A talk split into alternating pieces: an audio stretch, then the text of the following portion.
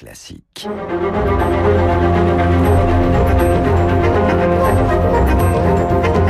Esprit libre avec Guillaume Durand sur Radio Classique. Voilà, dans le Figaro, Sophie Boissard qui dirige donc euh, une société euh, qui connaît de très nombreux EHPAD où il y a eu de nombreuses victimes. On ne peut plus infliger à nos aînés une plus longue séparation, dit-il, c'est insupportable.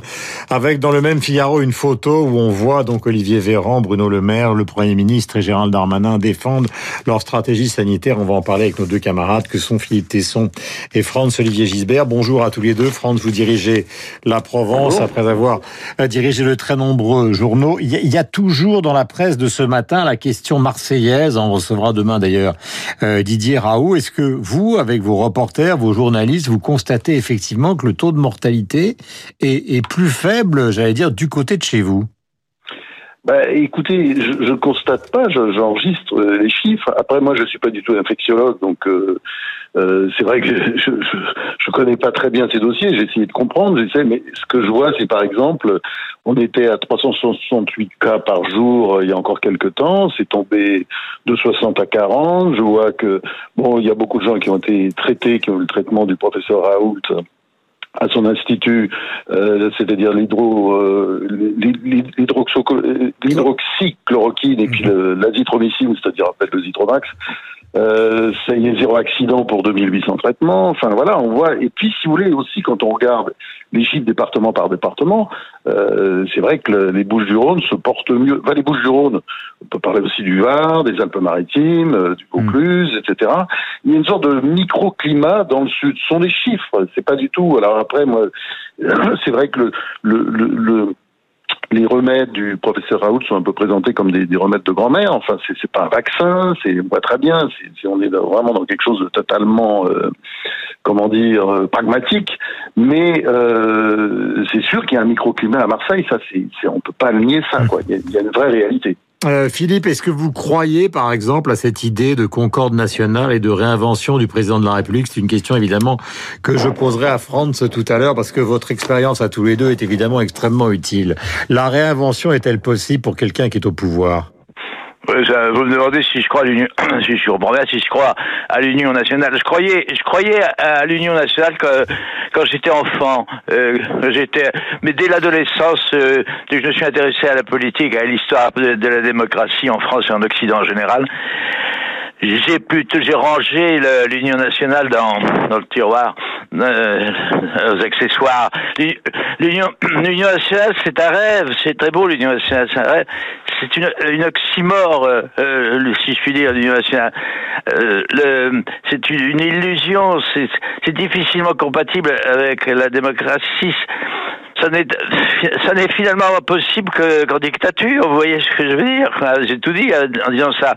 Ou bien ou bien dans une démocratie idéale, puisque ça, je viens d'entendre Retaillot, euh, Retaillot euh, et ça me confirme dans mon incertitude aujourd'hui.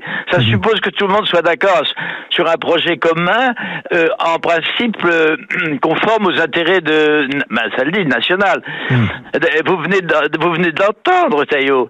Depuis bah, bientôt, depuis depuis bientôt trois ans, euh, son parti, parti républicain, qui est quand même assez proche dans des dans ses ses, ses, ses, ses principes fondamentaux. Le Parti républicain, euh, très proche de Macron, il a eu de crise pendant trois ans que de chercher euh, à nuire à Macron au, profit de Mélenchon et de, et de Le Pen, et en dépit de la logique et de la morale démocratique. Euh, alors, quelle confiance, quelle confiance voulez-vous que je lui fasse quand il, d'ailleurs, d'ailleurs, il est assez sincère finalement. Il, n'a absolument pas envie de cette union nationale, et je crois qu'il faudra s'en passer malheureusement, et malgré la, la, la pureté, l'honnêteté et la, la légitimité de, de, de, d'une conviction comme celle de, de, de Chevènement, euh, qui, mmh. c'est, super, ça, s'inscrit dans la morale euh, madéciste, et il y a longtemps que la France a rompu avec la morale madéciste, si jamais d'ailleurs elle n'y a adhéré. Euh, ça veut dire, Franz, que ça pourrait tout simplement prendre la forme d'un, d'un d'un changement de Premier ministre, d'un changement de gouvernement. Alors, Nicolas Sarkozy a gardé François Fillon pendant tout le long quinquennat. François Hollande a changé, vous le savez, Jean-Marc Ayrault, Manuel Valls, Bernard Cazeneuve. Est-ce que devant ces, ces, deux quinquennats euh, différents, quel est d'après vous le choix, France, euh, encore une fois avec l'expérience, que fera le président de la République? Parce qu'il va bien falloir qu'il se passe quelque chose quand même. Bon, alors moi, moi je, je suis sur la position de, de Philippe Tesson. C'est vraiment quand on est euh, tout petit enfant qu'on peut croire à la concorde nationale, à l'union nationale. Ça dure, ça dure ça, peut durer. Il y a des moments comme ça dans l'histoire de France, mais ça dure jamais très longtemps. Et c'est pas ça qui est fondamental. Ce qui est important, c'est que Macron, à mon avis, est en train de changer. C'est vrai. Moi, moi été frappé lundi. C'est la, première fois euh, depuis, euh, je crois, depuis le début que je trouve bon. C'est-à-dire, en fait, il est sincère. Et euh, il a fait une sorte de mea culpa. Et c'est vrai qu'il y a de quoi faire un mea culpa atroce. Euh, on a quand même cinq fois moins de morts en Allemagne qu'en France. Hein. C'est quand même, ce sont des quand on regarde quand on quand on regarde ce qui se passe en Suède, en Autriche, Corée du Sud, Taïwan, il n'y a pas eu de mort. Donc euh, la, gestion française, oui, on est avec l'Italie, l'Espagne, la France, euh, maintenant les États-Unis. Enfin les États-Unis si, c'est un pays quand même beaucoup plus peuplé que nous, donc on peut pas trop se comparer. Mais si on regarde, oui, on est dans, on est, disons, avec les moutons noirs de l'Italie, l'Espagne, la France, voilà. Donc, euh, il a fait un mea culpa. Et je pense ce qui est important, c'est peut-être qu'il est en train de changer politiquement. Moi, une chose qui m'avait beaucoup frappé, et quand il a été élu, j'avais dit à quelqu'un qui est très proche de lui, et même après une autre personne aussi, euh, des, des, macronistes importants, euh, mais je comprends pas pourquoi il n'a pas fait rentrer Manuel Valls. Ah, mais parce qu'ils s'entendent pas. Alors ça, si vous voulez, je, me suis dit là, il faut vraiment qu'il apprenne. Il est vraiment en stage. C'est un stagiaire qui sait pas du tout commencer la politique, parce que depuis toujours, euh, en politique, euh, un président, bah, il travaille avec des gens qu'il n'aime pas. C'est pas le souci, quoi. Mmh. Et là, je pense qu'il y, y a un changement quand même dans le logiciel présidentiel, c'est-à-dire oui, il est capable maintenant de reconnaître ses erreurs. Et puis, euh, je pense que politiquement, on est parti pour une, oui, pour une sorte d'ouverture. C'est normal, mais c'est pas l'ouverture, ce n'est pas l'union nationale. L'ouverture, c'est un changement de gouvernement. Sur des jambes de bois. Ça veut dire que c'est un changement de gouvernement, peut-être un départ d'Edouard Philippe et peut-être l'arrivée de personnalités comme Manuel Valls. C'est quand même, c'est ceux qui sont cités dans les journaux, François Barouin, etc. Ce qui aurait un avantage pour Emmanuel Macron, non pas de créer une union nationale, mais évidemment d'affaiblir les autres, Philippe, parce que c'est encore toujours le même problème de la politique. Plus on intègre des personnalités qui viennent d'horizons différents, plus ceux qui représentent, à part euh, le Front National, le Rassemblement National et évidemment Mélenchon, plus les autres sont totalement affaiblis, voire finissent par disparaître. Mais, euh, Guillaume, Guillaume, Euh, c'est pas le problème, euh, c'est pas Macron le problème. Enfin, je, caricature, évidemment, je résume. Il y, a, il y a une responsabilité de Macron parce que c'est vrai, euh, il change, c'est vrai, il change et il change bien. Et, on peut, on peut, on peut, on peut malgré, cette, cette indétermination, on peut quand même lui faire confiance. Là, par exemple, on, pourrait lui faire confiance. C'est pas Macron le problème, c'est la démocratie en France. C'est le grand, grand problème. Il a toutes les, il pourrait, il pourrait réussir, Macron, la bataille qu'il mène là. D'ailleurs, depuis lundi, on a encore une espérance, on a encore un espoir. Euh, l'accueil fait à son, à son allocution est, est, plutôt positif. Il, se traduit par une adhésion quasi unanime sur le principe de la, prolongation d'un mois du, confinement. Euh, c'est un succès que, euh, que le rejet du retour à l'école pour les enfants vient tempérer, mais c'est quand même un succès. Le débat est ouvert, la, volonté de dialogue est positive un, prix exorbitant peut-être, et, mais, mais et, sous réserve d'une sanction politique favorable. Et c'est là où est le problème. Et si la sanction politique n'est pas favorable, c'est du fait de cette impossibilité à, à, réunir, à rassembler sur un projet commun et d'intérêt national, à rassembler les familles politiques. Mhm. L'obstacle, c'est c'est pas vraiment, c'est pas, c'est pas totalement, c'est pas surtout Macron. L'obstacle, c'est le défaut d'une, de, le défaut d'un rassemblement dans, dans, des dans des conditions, euh, dans des conditions dramatiques pour, pour le pays, pour le pays, de circonstances dramatiques. C'est le rassemblement des, des dirigeants des, des partis de gouvernement autour d'un, d'un plan d'urgence. C'est voilà le, le problème, c'est que l'opposition en France mhm. n'obéit pas à des à des principes démocratiques. Euh, l'obstacle, c'est c'est l'union nationale, mais l'obstacle, c'est c'est surtout la, la c'est surtout l'influence que prend dans ce pays des, des forces euh, qui n'ont rien à voir avec la démocratie, des forces insurrectionnelles euh, qui, qui font la loi.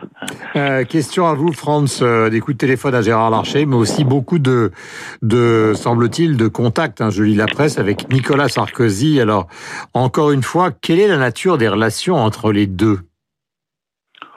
Oh ben, je pense que Nicolas Sarkozy rêve toujours de revenir. Et euh, Emmanuel Macron joue un peu, c'est-à-dire, euh, oui, il y a une sorte, euh, oui, il utilise un petit peu, quoi. C'est clair, il y a une relation utilitariste entre les deux, et puis ça arrange aussi Nicolas Sarkozy d'avoir cette relation avec euh, Emmanuel Macron, parce que voilà, ça montre qu'il est toujours un peu dans le jeu. Mais enfin, je crois que c'est pas ça qui est intéressant. Ce qui est intéressant, c'est que Emmanuel Macron, s'il change, moi, c'est vrai que c'est vrai que j'étais vraiment très impressionné par ce discours de lundi, où c'est vraiment quelqu'un de différent, quoi. Et bien, je pense que euh, c'est pas vraiment l'Union nationale qui est, qui est euh, important parce que c'est comme dit Philippe, ça durera quelques quelques jours quoi. C'est pas important. Ce qui est important, c'est même c'est qu'il y a un gouvernement, disons, un peu plus solide avec des gens, plus avec des professionnels quoi. Quand on regarde la, dernière phase, c'est assez navrant quoi. Euh, bon, il y, a, des gens qui surnagent évidemment, euh, Bruno Le Maire, Édouard Philippe, euh, Jean-Michel Blanquer, mais on, a quand même l'impression d'un gouvernement de, je répète, de, de stagiaires. Hein, je veux dire les, déclarations de, de, enfin, je veux pas citer si Ben Diaye ça, on va pas s'attaquer au corbillard, on va pas parler non plus d'Olivier Véran euh, sur les masques, enfin, tout ce genre. Je pense que c'est important pour lui, et c'est important pour la France aussi, euh, d'avoir une équipe, disons, plus solide pour, pour, les, pour, les, pour, les, pour les années qui viennent. Euh, J'ai une dernière question à vous poser tous les deux concernant le déconfinement. On trouve dans le Parisien ce matin un grand article, page 12, euh, sur euh, les seniors. Alors ça vous concerne tous les deux, et moi, y compris moi d'ailleurs. Euh, les seniors qui n'acceptent pas à plus de 70 ans, si on sont en bonne santé, d'être exemptés du déconfinement. Euh, alors c'est peut-être euh, un réflexe totalement égoïste, hein, d'être exemptés du déconfinement le 11 mai prochain. Vous en pensez quoi l'un et l'autre? Euh, Pardonnez-moi de vous demander d'être bref. Pour ce qui me concerne, je suis toujours très bref, euh, pour ce qui me concerne, euh, je comprends pas qu'on se demande à être exempté. Moi, je, me livre, je me livre corps et âme, c'est le cas de le dire, à la, à la, à la, à la, police, euh, une, police qui est totalement conforme aux intérêts, à la fois euh, aux intérêts médicaux, politiques, nationaux, euh, etc. Je trouve ça tout à fait normal. Donc c'est une manière aussi de vous protéger, Franz euh, moi, je, je, suivrai les instructions évidemment, mais parce que je suis comme ça, je suis civique. Mais euh, quand même, je, je m'interroge sur euh, la compétence d'un certain nombre de nos dirigeants en la matière, et je pense qu'ils devraient s'inspirer quand même beaucoup de ce qui se fait en Allemagne, en Suède, en Autriche, en Corée du Sud, en, en, à Taïwan, qui ont des résultats quand même qui sont euh, beaucoup plus impressionnants que les nôtres. Voilà, la Suède aussi fait partie de ces pays où le confinement n'est pas de même nature. Merci à tous les deux d'avoir la gentillesse de nous répondre au téléphone ce matin sur tous ces sujets. Nous avons rendez-vous avec Béatrice Mouedine pour parler de musique et les responsables éditoriales du site de Radio Classique. Voici un soupçon, évidemment, euh, de publicité. Après Béatrice, une dernière surprise musicale.